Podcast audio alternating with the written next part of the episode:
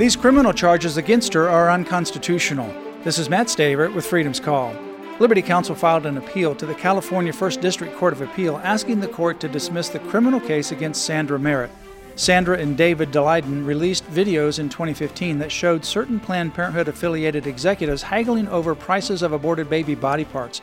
They also admitted how they change abortion procedures to obtain more intact organs. Sandra used her freedom of the press in public places to reveal the truth of what horrors are happening to precious unborn children.